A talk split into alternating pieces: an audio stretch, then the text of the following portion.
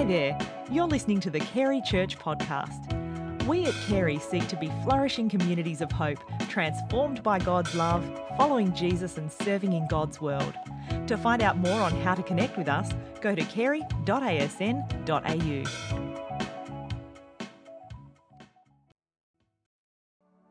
Um, two Bible readings this morning. One from John three sixteen, which we could probably all recite together. For God so loved the world that He gave His one and only Son, that whoever believes in Him shall not perish but have eternal life. And the second reading is from John 13 34 to 35. A new command I give you love one another as I have loved you, so that you must love one another. By this, everyone will know that you are my disciples if you love one another. Thanks, Heather. Hello, everybody. Oh, look, you are there. cool. I think you guys are getting to know me. I've been here a few times to preach, so you know that I love interaction. So when I say hi, that's not rhetorical. That's actually a let's engage and let's have some fun. This morning, we are starting a new series uh, called Encountering Jesus. And so, um, in this series, we're going to be looking through the Gospel of John. Uh, and we're going to be um, learning about people who have met with Jesus. They've had something of an encounter with Him. In many instances, these encounters with Jesus were life changing. And so, over the course of this Encountering Jesus series, the team will be taking us through some of these encounters. And together, we're going to explore the takeaways from these stories that we can apply to ourselves today. But to get us started, I actually want to start at the beginning of our own encounter with God.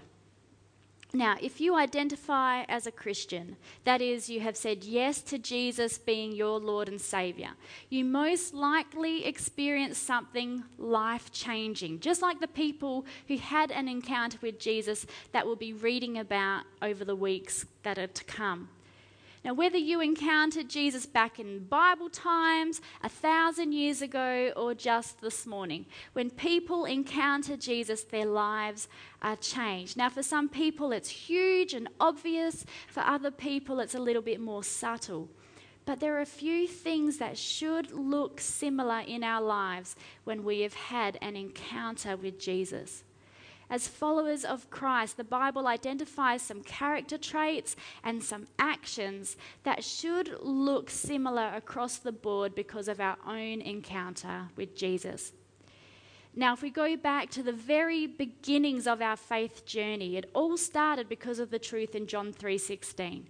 For God so loved the world that he gave his one and only son that whoever believes in him shall not perish but have eternal life. Now we see here that it's because of God's love that he sent Jesus in the first place. We're then told in Romans 10:9 that if you declare with your mouth Jesus is Lord and believe in your heart that God raised him from the dead, you will be saved.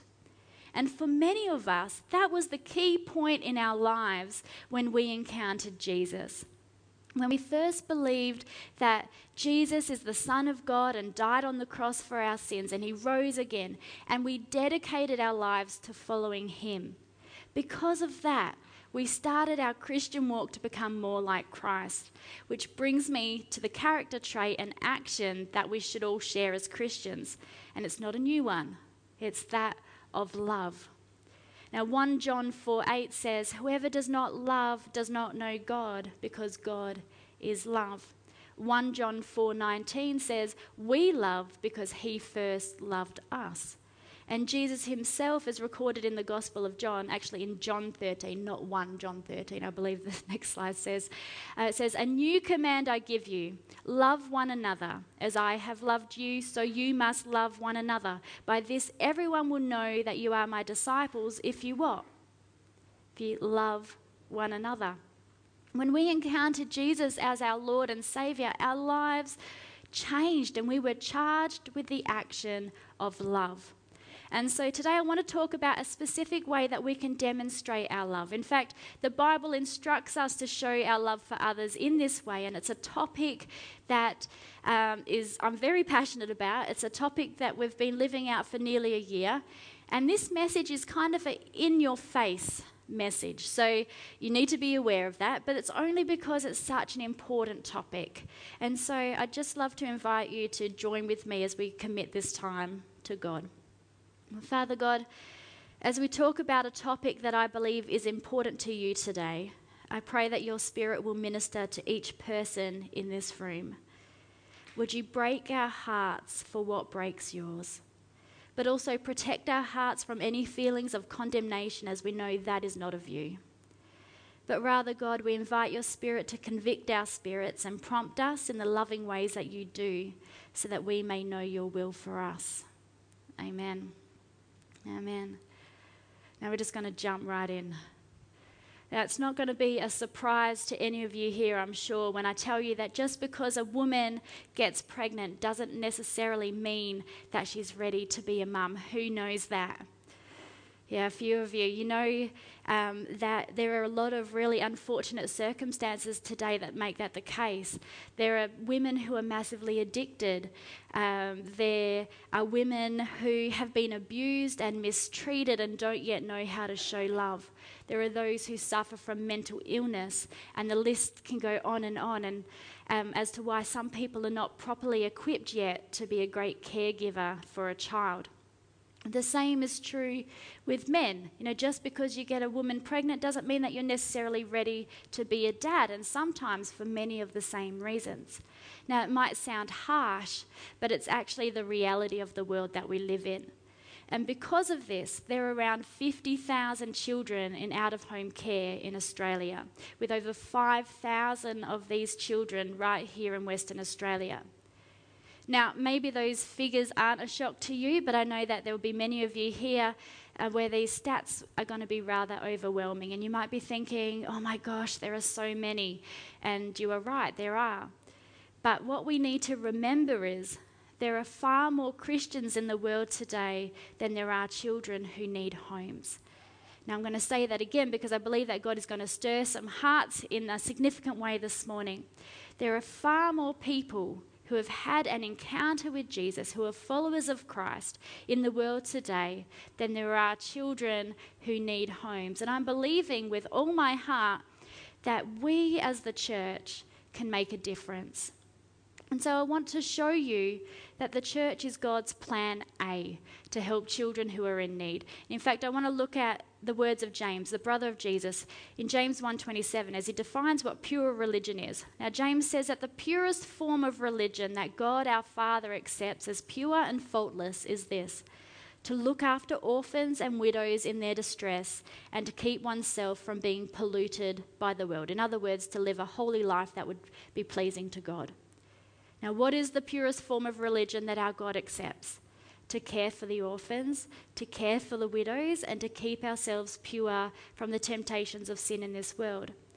And so I think it's pretty clear that caring for those in need is close to the heart of God. Would you agree? Three people agree. That's awesome. I see a few nods.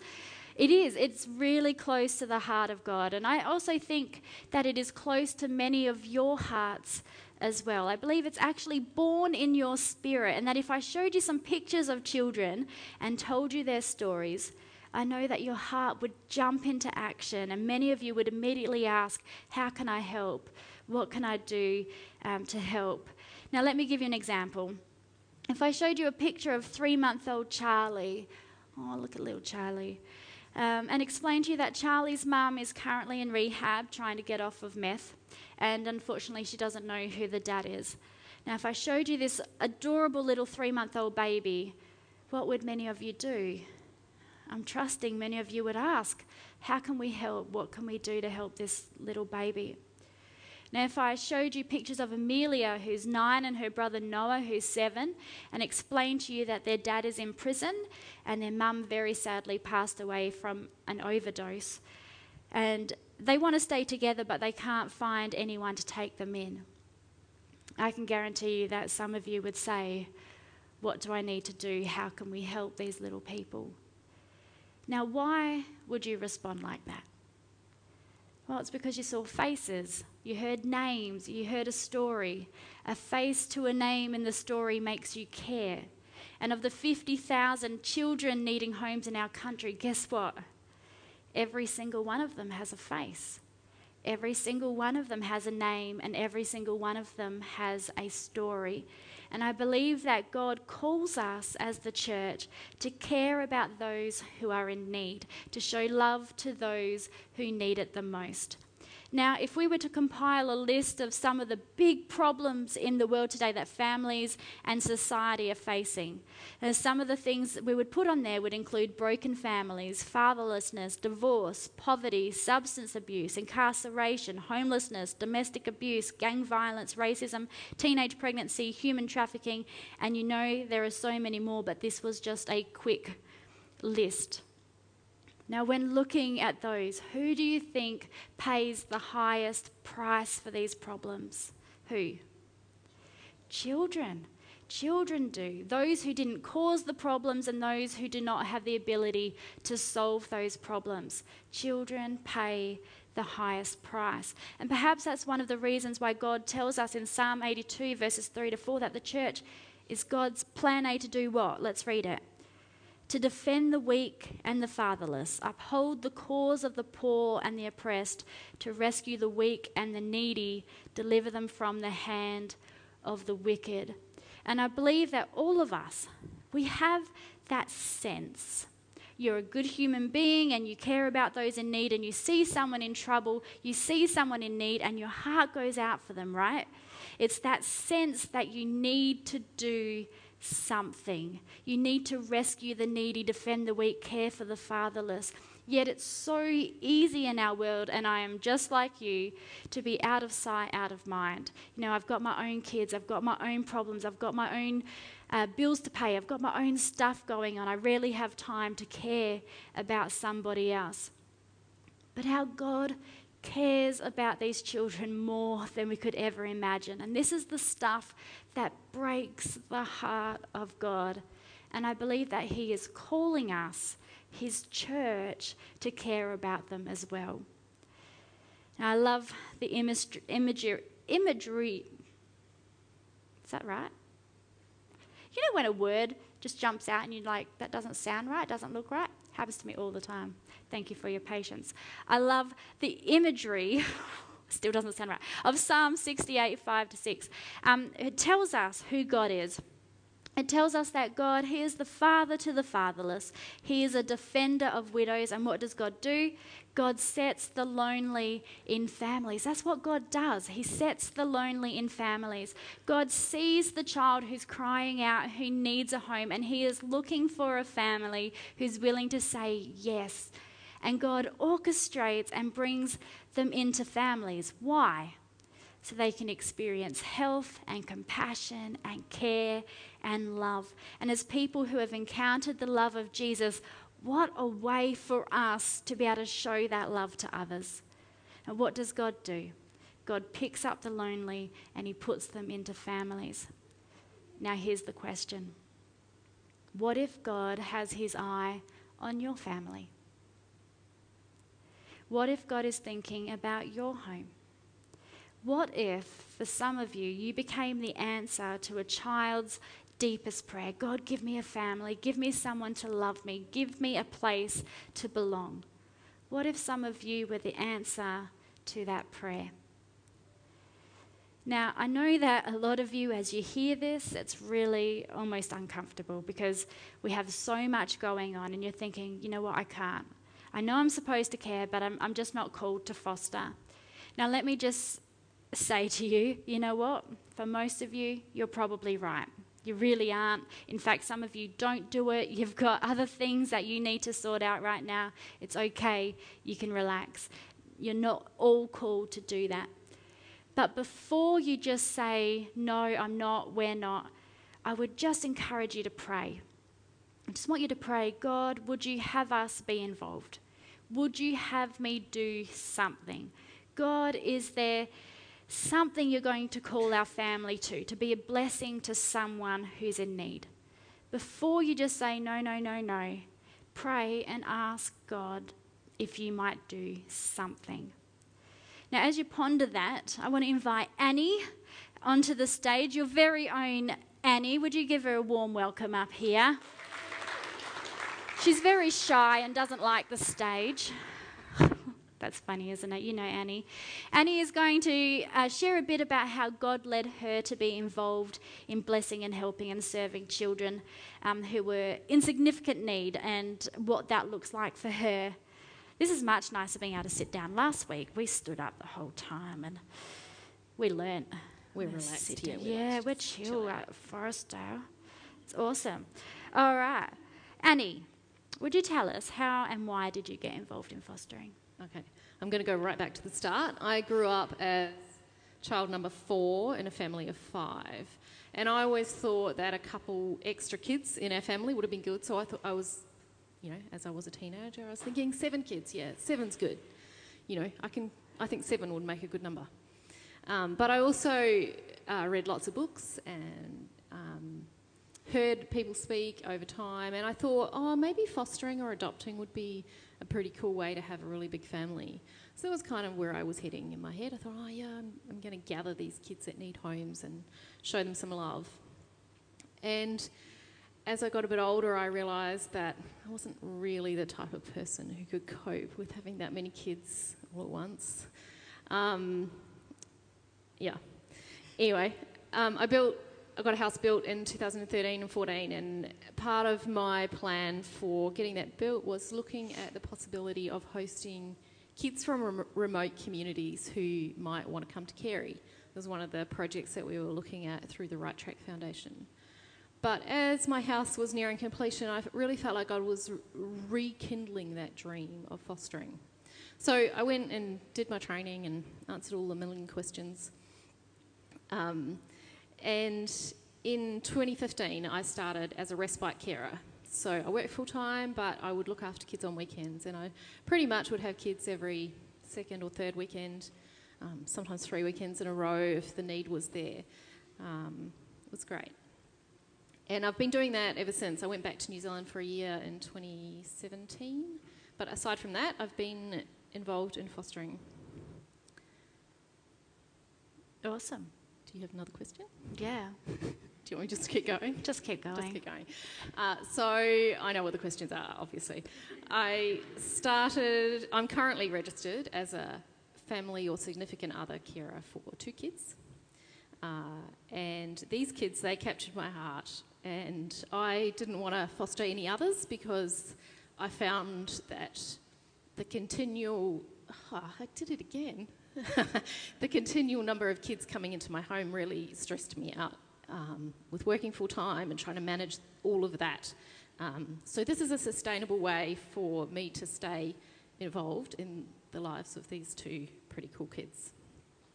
Um, I'm actually currently co caring with another respite carer, so we um, hang, hang out together on our respite weekends, look after these two kids together as a family of four. Pretty unique little family, and I think I like to think we're the cool aunties, but we're probably more the uncool aunties. Um, we have lots of fun, and it's it's a lot uh, better for us as a family to work together. We can support each other in maintaining boundaries and just checking in. Did I do that right? Should I have done that a different way? Am I going nuts? Um, that sort of thing. Um. And so that was the answer to what does that look like in your family, uh, because fostering does look different um, for all families because there's lots of different types of fostering, and mm. uh, people take on children some more frequently than others, and it always just looks different for each family. What do you think people need to know about the fostering journey? Because we want to be honest here, right? We don't want to set people up. So, what's, what do they need to know? Uh, well, I think for me, I feel like fostering has expanded my heart with love, um, but I also feel like it's broken my heart at the same time. um, I feel like I, I grew up in a really privileged place where I had no concept of what some kids have to go through. Um, and I think, as, as Sarah's already said, we have a responsibility to show love. I think that's all we can do. We can't change the world, there's so much brokenness in the world, but we can show love to one person or to two people. Um, I'm just going to, before I got up, I was like this about two seconds before I got up. There's something very uh, emotional about talking about the care you provide for little people. Thank you. Because it, it's real. It's real and it affects you, and it, like um, Annie says, it breaks your heart. It makes your heart bigger, I do think, but it also breaks your heart. So it's very emotional talking about such things. You're doing well. All right. Um, so, what do you guys need to know if you were thinking about getting into fostering? If you're thinking about how do you fulfil that verse if fostering is not for you? And I know Sarah will probably talk about this a little bit, but um, we're part of a really unique village of people who look after these kids, and and you guys are all part of this village. Um, whether you're caring for kids that are biological, biologically related to you or not, um, we can't do it on our own. And, and I really love this community and the way you guys support me. Um, but we can all support each other. And you might not be able to have kids in your house, but maybe you can just ask someone who does, how are they going? Is there something they can do? Do they need a meal? Or do they just need someone to drop in and break the tension on a particular day that's really hard? Or um, do you have kids a similar age? Can you get them together and go and do something together that, that's, you know, just like normal communities and families would do? Um, there's so many ways we can support each other. And even just knowing that people are praying when stuff is tough um, really makes a massive difference. So I just want to say thank you to all of you. Some of you don't realise that you're helpful, um, even just asking, what have you been doing this weekend, and being able to have a discussion. Um, it's fantastic. So I love you guys as a community of village that support each other.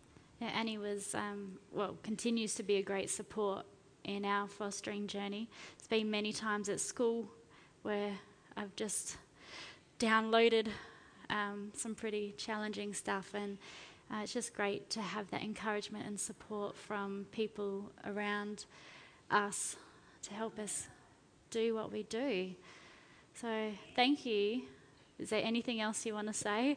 I think I just you just want to get off and cry. yeah, yeah. Would you thank Annie for sharing?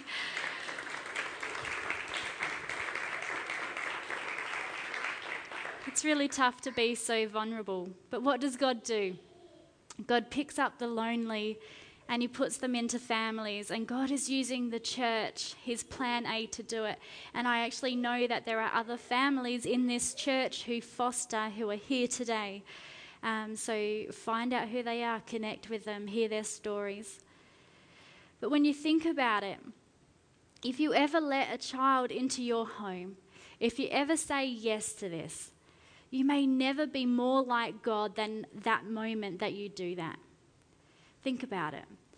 That may be the most godlike thing you do when you invite someone into your family.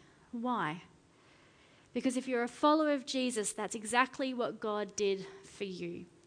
You know, I was a spiritual orphan. I was separated from God by my sin. Because of Jesus, what did God do? God adopted me into his family. God gave me his name. Now, I am not on my own. I am in God's family. He is my heavenly father. I am a daughter of the king. I'm a child of God. And when you call on the name of Jesus, you are adopted into the family of God. You're not there because you're good. You're not there because you deserve it. You're there because God is good and because he delights in reaching out to you and drawing you into his family. This is the picture of salvation. This is the goodness of God. This is why Jesus came, that you might have an encounter with Him and be spiritually born into the family of God. You can be a son or a daughter of God by faith in Jesus Christ. And when you do this with someone else, you are imitating God. You are inviting someone into your family to show them the very love that God has shown to you. Now, I love the way Paul said it to the believers in Ephesus, Ephesians 1 5. He said, God decided in advance to adopt us into his very own family by bringing us to himself through Jesus Christ. This is what he wanted to do, and it gave him great pleasure. Now, I know what some of you are thinking. You're thinking, well, I could never, I could never foster. That would just be so hard. I mean, to bring a child into my home and the greatest goal is to get them back to their biological family, it would just rip my heart out. And guess what? You're absolutely right. It will. Um, I would even go as far as to say that if it doesn't hurt, you're probably not doing it right. And now, you need to know that my goal is not to, I, I promise you this, my, I do not want to guilt anybody into this at all. Never, ever, ever, ever, ever. I just want the church to recognize that you are God's plan A. And if the Holy Spirit speaks to you and nudges you, if the Holy Spirit leads you and you say yes, I want you to know two promises. Number one is that it will be hard beyond what you can imagine. It will be one of the most difficult things you ever do. There will be more complications, more tears. You may have your own biological kids and they're hard, but if you bring a child um, who's been through a lot of stuff, a lot of challenges, it's going to be harder than you can ever imagine. And once you know that, the second thing you need to know, the second promise is this the child is worth it. The children are worth it. They are absolutely and completely worth it. Now, not all of us can do everything, but I do believe that all of us can do something. Now, our family began our fostering journey uh, just beginning of last year, so we're still quite new to this. Um, and we were actually just planning on doing respite care for my sister, who is also a foster carer. But then the referrals started coming in, and I had that sense that I had to do something. These kids needed somewhere safe to go, and so we decided that we could stretch ourselves to do emergency care. Now, with Kyle and I both working full time and serving in ministry and having three teenagers, we just can't do long term placements right now. But if I'm being completely honest, even this has been such a challenge. Now, in the last 12 months, we've provided care for six children in five different placements, ranging from four nights till four months, and still counting. That little dude's still with us. Um, and in actual fact, this is how God continues to work in amazing ways. Uh, one of the little kids that our very first foster kids are actually in this room this morning, which is why I had my moment just before I got up on the stage. Um, it's really beautiful when you get to reconnect we have not done any respite for my sister, even though that's why we signed up. Um, and she's actually done two lots of respite care for us. So go figure. Um, I sometimes feel guilty for not being able to say yes to more children. But you know what? We're doing something, we're doing our bit. Now, other ways that you might decide you can help, and Annie touched on this before, is by supporting families who foster, by providing meals, by cleaning, by gardening. You can donate clothing, donate school supplies. Uh, maybe God has actually put it in your heart to care for the single mum or the dad or, or the widow, and you can care for them in the same ways. You can show love for them in the same ways. You don't have to work within the system. You can work within God's system. And you can decide that when you see someone in need, I am open and willing for God to use me to make a difference. You can actually do that, and you can decide to do that at any time. Now, I want to invite another guest up this morning. Would you welcome Louise Pekin up to the stage? Uh, some of you may know Louise because she was the children's pastor at Carey back in 2011 and 2012 before Forrestdale existed. Um, but Louise is here this morning on behalf of an organisation called ARC, and she's going to share with you about her organisation uh, and give you a practical opportunity to move forward this morning. Thank you, Sarah. Um, it is really exciting to be here. I've actually never been in on Forrestdale campus, uh, but I was a part of the prayer and the discussion right at the very start. So when, so yeah, it's great to be here. Thank you very much. So I work for ARC Australia, which is not a foster care agency. We are a movement of communities across Australia that is dedicated to providing belonging to children in need. So we work in two ways. We come to churches and we share the need of what foster care is and how people can get involved in their own communities. And we were part of that verse, and, I, and it spoke to me new and afresh today the Psalm 68, where God sets the lonely in families. That is not just for children, that is for us too. And part of being a foster carer can be very, very lonely because you are dealing with systems and brokenness that goes far beyond what you can understand and what can take you to your absolute limit. And it can become a very, very lonely journey. But ARC is there in a way to create a space for families who are on that journey to connect together because who better to understand what you're going through than other people who are going through something similar. So we work in to come and share at churches and to gather together the Christian community who have become and stepped into foster care. Uh, to say that you belong here and we can do this journey together. I have a little video that I'm going to show first uh, before I say any more.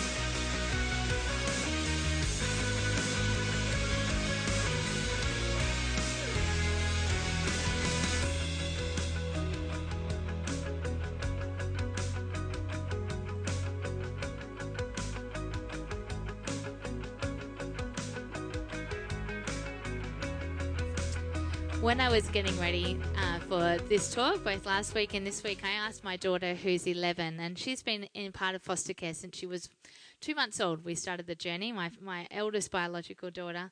And I said, What is foster care to you? And her answer was, It's good families to step out of the comfortable and step into the unknown world of foster care, to be a family for a child for a little while until they can go home. And that's at essence the heart of foster care. Foster care is temporary care for children who will hope to be able to go home to their first families because that's where children belong. And as hard as that journey can be to say goodbye, it's absolutely worth it when you get to do that. Unfortunately, the circumstances are that often kids cannot go back to home and they do become a part of a long term family. Um, just in this district, in the district of Armadale, which is what encompasses all around here, there are 600 children in the foster care system. That's enough to fill an average primary school. 600 children who are in need of homes. And while there are many families, and I can see many in this room who have stepped into this crazy world of foster care, there are so many more needed. And we that is what ARC is here to share with today. And if this is some message that is speaking to your heart, I encourage you to come and show up at our information session this Thursday night at the Harrisdale campus.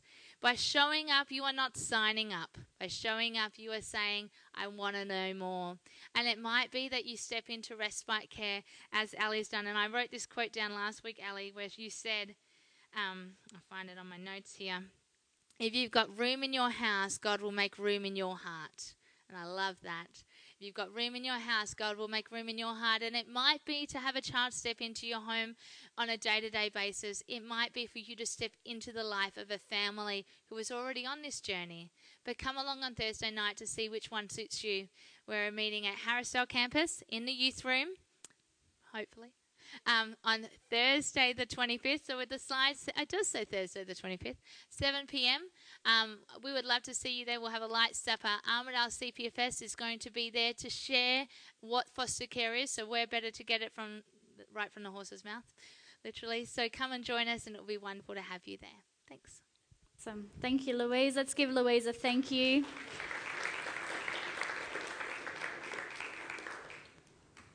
You know, church, even though it may cost us, even though it will be difficult, it will be worth it. We are plan A. And God, who loves us so much, made a way for us to encounter Jesus so we can love others, defend those who cannot defend themselves, and be the difference in this world that it so desperately needs. Let's pray. Father God, would you help us to be your hands and feet? Would you move us, God, out of our comfort zone to take a step of faith? Speak to each of us, Lord, showing each of us what our part to play is, that we can all do something. God, give us a heart for what is important to you.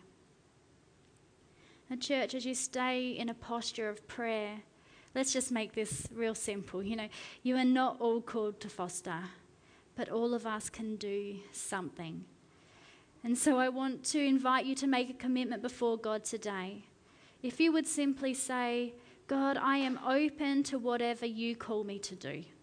I want eyes to see, ears to hear, and a heart to care. If God prompts me, moves me, my answer to Him will be yes. If you say today, Yes, I want to be open to what God will call me to do, would you just lift your hands high right now as a commitment before God? Yeah, I can see hands. That's so good. So awesome. Thank you, God. Father, I just thank you so much for a church full of people who want to care and show your love. God, I thank you in advance that you are going to speak to hearts.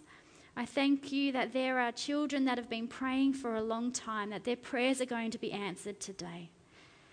Lord, I pray that no one would act out of guilt, that we would only act out of obedience to what you have called us to do. And God, I know that you call all of us to care and show love. I pray, Lord, that over the next few weeks and months that you would give us all an opportunity to show love in some way. And when we can do that, would you empower us to recognize it for what it is? That we just fulfilled a small part of your calling for us to show love to someone who needs it. Empower us, God, as your church to show the love of Jesus to those who need it most. In Jesus' name, amen.